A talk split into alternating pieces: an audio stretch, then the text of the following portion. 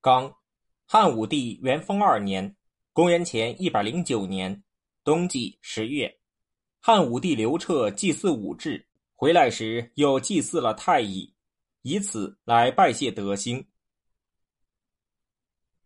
刚，春季，武帝刘彻到达东莱，母公孙卿说，在东莱山上见到仙人，好像是说他想见天子。于是武帝刘彻到了东莱，在那里住了好几天后，仍然什么也没有看到。当时天气干旱，武帝刘彻既已出宫，但又没有什么名义，于是就去祈祷万里沙。在回来经过泰山时，又祭祀了泰山。刚夏季，武帝刘彻返回途中，亲临黄河决口的地方，并在那里修治了宣房宫。母，当初黄河在户子决口二十多年来没有堵塞，这一年派出数十万名士卒前往修补决口。吴帝刘彻从泰山返回的途中，亲临黄河决口，将白马玉璧投入河中，命大臣们都去背柴草来堵塞决口，最终堵塞了黄河的决口，并在上面建了个宫殿，起名叫做宣房宫。刚，吴帝刘彻到达长安，按照南越人的风俗，修建了祭祀用的祠堂。母南越人永之说，南越人祭祀的风俗都是以见到鬼才算有效。东欧王因为见鬼而延年益寿，于是武帝刘彻命令按照南越人的祭祀风俗修建祠堂，同时也祭祀天神、天地、百鬼，并用鸡来占卜凶吉。刚修建了飞廉、桂冠、通天镜台。母公孙卿说，神仙喜欢住在楼上，于是武帝刘彻命令在长安甘泉修建台观，来等待神仙的降临。刚甘泉宫里长出了有九只茎的灵芝草，武帝刘彻大赦天下。刚天气干旱。母吴帝刘彻因为发生干旱而担忧。公孙卿说，黄帝时期祭祀就发生天旱，天庭封闭了三年。吴帝刘彻于是下诏书说，天气干旱，莫非是天庭封闭？刚秋季，在汶水岸边修建明堂。刚任命杜周为廷尉。母。杜周外貌忠厚宽大，内心却苛刻入骨。他的方法一切效仿张汤。当时下诏入狱的人愈来愈多，一年之间就有一千多件案件，被逮捕的有六七万人。由于法官的原因，就增加了十多万人。刚，汉武帝元丰三年（公元前一百零八年）冬季十二月，天空打雷，下冰雹。木冰雹的大小像马头一样。刚，吴帝刘彻派遣将军赵破奴出击楼兰，俘虏了楼兰国王孤师，接着又进击车师国，于是攻破车师国。木，楼兰国国王孤师劫持了汉朝的使者，充当匈奴人的耳目，于是吴帝派遣赵破奴出击楼兰国。赵破奴率七百名骑兵俘虏楼兰国国王师姑，又攻下车师国。后来又乘胜率兵威胁围困乌孙、大渊等国。吴帝刘彻封赵破奴为卓野侯。到这时，从酒泉修建的亭障一直延伸到玉门关。刚，汉武帝元丰五年（公元前一百零六年）夏季四月。大司马大将军长平侯卫青去世，母卫青前后共七次出击匈奴，武帝刘彻再次增加了他的食邑，同时也封了他的三个儿子，共有十亿二万二百多户。后来他又娶了长公主为妻。苏建向卫青建议，让他招纳有才能的人。卫青说：“招纳有才能的人，罢免没有才能的人，这是君主的权利，我是奉命执法。”我又哪敢招揽世人呢？霍去病也曾经效法这种做法。刚开始设置刺史，穆设置了冀州、幽州、并州、兖州、徐州、青州、扬州、荆州、豫州、益州、凉州及朔方、交趾等州，一共十三州。刚，吴帝刘彻下诏，要全国举荐优秀人才及有特殊才能的人，推荐一些可以担任将军、宰相以及可以出使绝远异域国家的人才。母，吴帝刘彻认为有名的大臣和文武将相都快选不出来了，于是下诏书说，大概要建立特殊功劳，就一定要等待有特殊才能的人去完成。所以，有的马一骑就又跳又踏，但能跑一千里；世人中有受世俗的指责，但却能建功立名的人；那些凶暴不驯的马和不受礼法约束的人，关键看你是如何驾驭而已。命令各州郡要考察官吏和百姓中有没有优秀才干和特殊才能等，可以做将相官或出使绝远国家的人。刚。汉武帝太初元年（公元前一百零四年）冬季十一月，博凉台发生火灾。刚春季修建建章台。刚夏季五月，拟定太初历，以正月为一年的第一个月。母太中大夫公孙卿、胡遂、太史令司马迁等人说，历法太混乱。应当改变征朔。倪宽认为，应当使用夏朝历法。于是，吴帝刘彻下诏，命公孙卿等人拟定汉朝太初历，以正月为一年的第一个月，崇尚黄色，把五作为祥瑞数字，重新确定官名，协调音律。刚秋季，派遣将军李广利率领部队讨伐大渊。穆。汉王朝的使者进入西域之后，报告说，大渊出产好马，产地在二师城。于是，武帝刘彻派遣壮士拿着黄金和金马前去请求交换好马。大渊国王不肯交换，汉朝的使者很生气，拿着金马就离开了大渊。大渊国的贵人命令他东边的玉成王拦住汉朝使者，并把他杀死。注。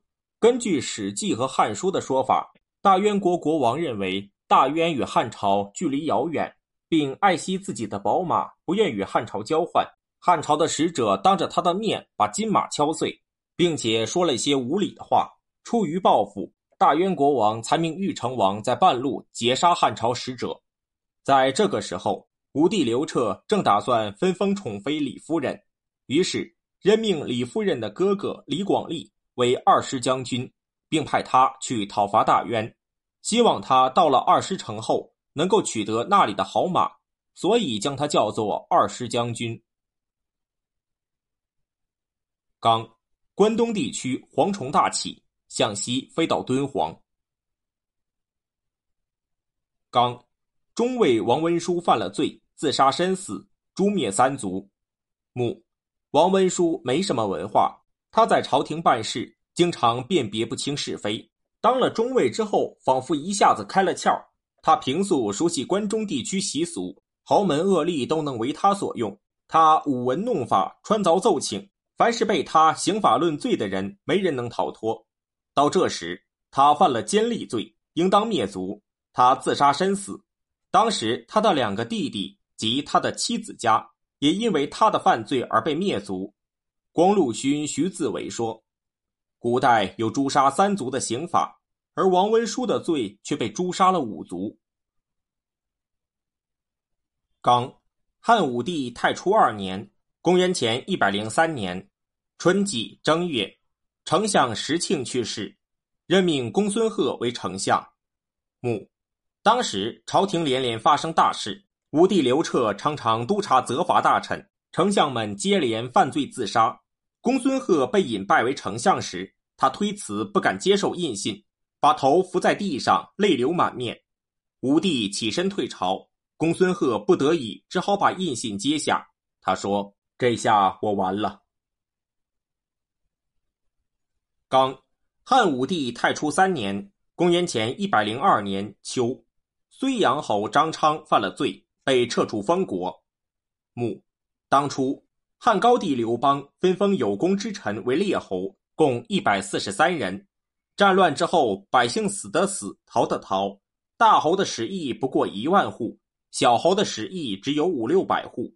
当初封爵时的誓言说，即使黄河狭窄的像衣带一样，泰山崩坏的像小石头一样，封国也要让它永远存在，传给子孙后代。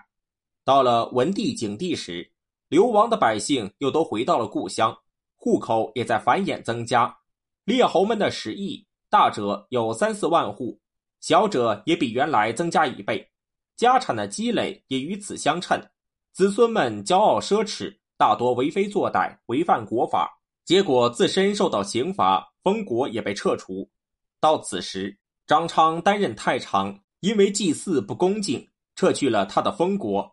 汉高帝所封列侯，到此时仍然保留爵位的只有四人，对他们的防范也越来越严密。刚出动大军，跟从李广利去围攻大渊，大渊人杀死了国王吴寡，投降。汉朝得到了数十匹大渊产的好马。刚汉武帝太初四年（公元前一百零一年）春季，封李广利为海西侯。刚秋季，修建成明光宫。刚冬季，匈奴勾离胡单于逝世，他的弟弟居低侯单于继立，派遣使者来汉王朝贡献礼物。母，汉武帝刘彻打算乘讨伐大渊国的威风来围困匈奴，于是下诏书说：“高皇帝把平城的忧患遗留给我。高后时期，单于来信内容荒谬狂悖。从前，齐襄公报复了九世先祖的仇恨。”春秋书中大大的赞扬了这件事。居低侯单于刚刚继位，非常担心汉朝袭击他们，于是说：“我是儿子辈的，怎么敢怨恨汉朝天子？汉朝天子是我丈人辈，因此全部释放了汉朝使者中那些不投降的人，如陆冲国等，并派遣使者来汉朝贡献礼物。”刚，汉武帝天汉元年。公元前一百年，春季三月，吴帝刘彻派遣中郎将苏武出使匈奴国。母，吴帝刘彻称赞单于的诚意，派遣苏武去送回扣留在汉朝的匈奴国使者。到达匈奴后，单于派卫律去召见苏武，打算使他投降匈奴。苏武对兼职官吏常惠等人说：“如果曲解辱命。”虽然让我活着，我还有什么面目再回汉朝？于是拔出佩戴的刀就要自杀。卫律感到惊恐，亲自抱住苏武。苏武昏厥气绝，半天的功夫才又苏醒过来。单于很钦佩苏武的壮烈，早晚都派人去问候苏武，而逮捕了汉朝苏武的副手张胜。张胜请求投降。卫律对苏武说：“苏先生。”我以前辜负了汉朝，后来投奔到匈奴，侥幸蒙受大恩，赐我王爵，使我拥有数万部众和满山遍野的牛马，享受如此富贵。如果苏先生今日投降匈奴，明天就会这样；否则，白白的横尸旷野，又有谁能够记得您呢？苏武没有回答。魏律说：“今天你不听我的建议，以后想要再见我一面，恐怕都不可能了。”苏武骂卫律说：“你当别人的臣子，不顾过去的恩义，叛主背亲，被蛮夷俘虏之后投降蛮夷，我为什么还要再见你？”卫律把这些话告诉给了单于，单于更加想使苏武投降，于是就把苏武囚禁在一个大窖中，断绝饮食。正巧天降大雪，苏武吃雪或沾毛，把他们咽下，好几天都没有饿死。匈奴人认为他有神仙帮助，于是就又把苏武迁到北海上没有人居住的地方，派他放牧公羊，并且告诉苏武说，等到公羊有了奶水，你就可以回去。其他属官被安置在别的地方。刚，天上下白毛。刚，汉武帝天汉二年（公元前九十九年）夏季，派遣李广利率兵出击匈奴，副将李陵战败之后被俘虏投降。穆。二师将军李广利率军开出酒泉，出击匈奴，斩杀一万多匈奴人。在率军返回的途中，匈奴出兵把二师将军李广利包围。假司马赵充国率领一百多名壮士冲出了匈奴军队的包围阵势，二师将军率兵跟着假司马赵充国才得以逃脱。汉王朝的军队死亡了十分之六七。吴帝刘彻下诏。任命赵充国为中郎。当初李广有个孙子叫李陵，善于骑马射箭，而且对人友好，礼贤下士。吴帝刘彻认为他有李广的风度，就任命他当冀都尉，派他率领丹阳郡的楚国战士五千多人，在酒泉张掖地区教他们射箭，以防匈奴人的袭击。到这时，吴帝刘彻打算派他。为二十将军去护送军用物资，李陵说：“我所率领的都是原来楚国的勇士和奇才剑客，他们的力量可以饿死猛虎，射箭百发百中。我希望能够自己单独率领一个部队，独当一面，分散匈奴的兵力，不要让他们集中力量专门对着二十将军。”吴帝刘彻说：“我派出的军队很多，没有马匹配备给你。”李陵回答说。我不需要骑兵，我希望率领五千步兵踏平单于王庭。吴帝刘彻认为他壮志凌云，因而答应了他的请求。于是李陵率军出居延，到了郡基山，和单于军队相遇，斩杀单于士卒几千人。单于感到十分惊恐，想逃跑，正好遇上军后管敢投降匈奴。大家都说李陵的军队无法挽救了，而且剑已经用完。单于听后非常高兴，在道路上向李陵发动攻击。李陵的军队向南移动，一日之间就发射了五十万支箭，剑也全部用完。李陵说：“我已没有脸再回报陛下。”于是就投降了匈奴。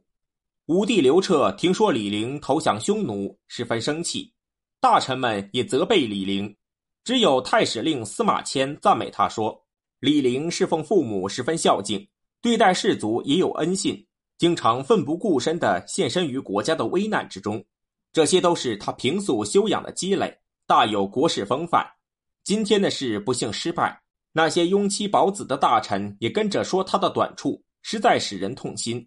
而且李陵率领的士卒不足五千，深入阵地，面对数万强敌，使匈奴救死扶伤都没有时间，而他却率领带着弓箭的百姓一起围攻匈奴。转战千里，最后剑尽路绝，战士们张开没有剑的弓，冒着雪白的刀剑，背着头和敌人拼死作战，能得到士卒如此笑死的力量，即使是古代名将也超不过他。他虽然被敌人攻陷失败，然而他奋力击败敌人的决心也足以显露天下。他之所以不死，是想得到一个适当机会来报效汉王朝。武帝刘彻认为司马迁是欺骗诬陷，想败坏二十将军李广利，为李陵游说，下令判处司马迁腐刑。刚派遣秀一直指使者率兵出发进攻东方盗贼。穆吴帝刘彻喜欢尊崇和使用严酷的官吏，而小官吏和百姓们就更加轻易犯法。东方的盗贼风起。吴帝刘彻开始派遣御史中丞、丞相长史前去监督，但未能禁止，于是就派光禄大夫范坤等人穿上绣花的官服，拿着符节，率兵前往袭击盗贼。所到之处，对失职的二千石以下官员可以开杀，结果杀死了很多人，一个郡甚至多的有一万多人被杀，被打散的盗贼又重新聚集在一起，官方无可奈何。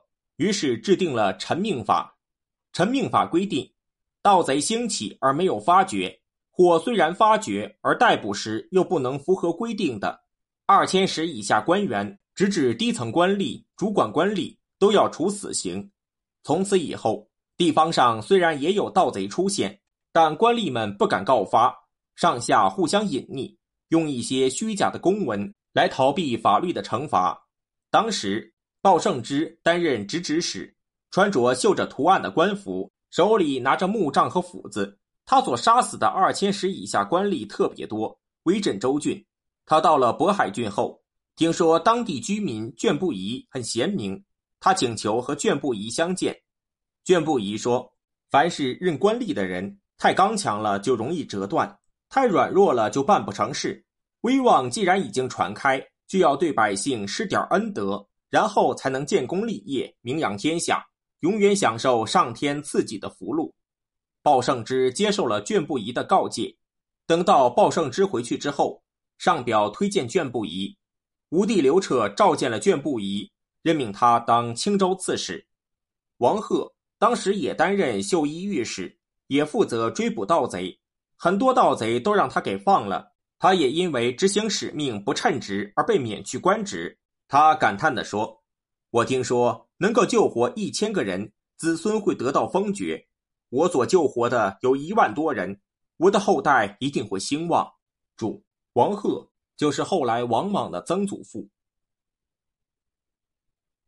刚，汉武帝天汉三年（公元前九十八年）春季二月，官府开始实行酒类专卖权。刚，汉武帝天汉四年（公元前九十七年）春季正月，派遣李广利等人出击匈奴，结果没有打胜。